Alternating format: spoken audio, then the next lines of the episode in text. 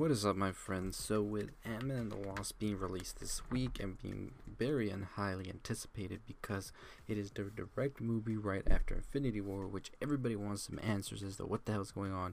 We might get those answers pretty soon as Comic Con is just around the corner.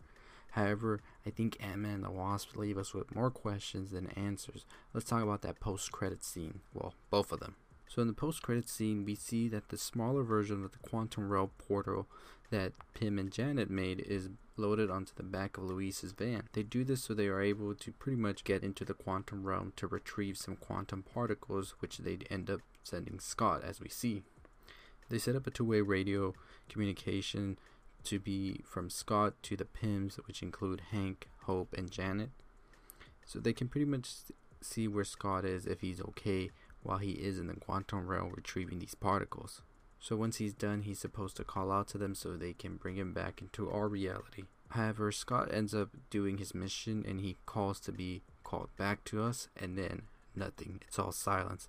Now at this point Scott is like, what the fuck is going on? And he just keep calling and calling, no answer. Then we cut back and see that Hope, Janet, and Hank all have turned into dust and there's nobody there. So Scott is stuck, and these guys they were just vanished by Thanos himself. It's safe to say and assume that this story, this movie, overlaps with Infinity War, so that means that at this point Thanos has snapped his fingers and we see the Pyms are all gone. So Scott is now stuck in the quantum realm. Now that the Pyms are gone, who the hell is gonna get Scott back out into our reality, or how the hell is Scott going to make it out of this realm?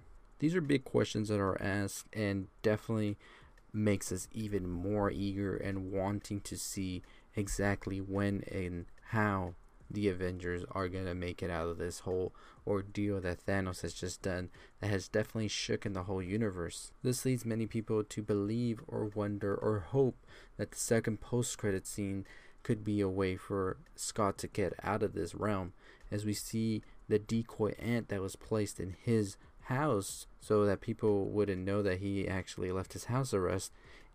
That is the second post credit scene. We see this ant playing the drums. Now, many people are speculating whether Scott will be able to sort of manipulate this ant to come and rescue him, or what the hell's gonna happen, or is this just a gag post credit scene that has nothing to do with the future and is just there as a filler. I like to think that maybe, just maybe, that is just a gag one because I have a theory on how Ant Man will actually connect to Avengers 4 and actually be one of the driving forces to help defeat Thanos. I'll get more into that in the video coming up this week, as well as an ending explained to Ant Man and the Wasp. So make sure you subscribe to get in tune to all of that. Check out my Tau ending explained as well. I have a ton of other ones as well. I'll be checking out The Purge today, so I will definitely have a video on that tomorrow. So subscribe for all that good stuff you love about movies, music, and games. And as always, let me know your thoughts about the movie, and make sure you check out the awesome artwork below. Make sure you follow me on Twitter. Make sure you follow my other channel for vlogs and stuff on my movie making. And I'll see y'all next time. Stay positive.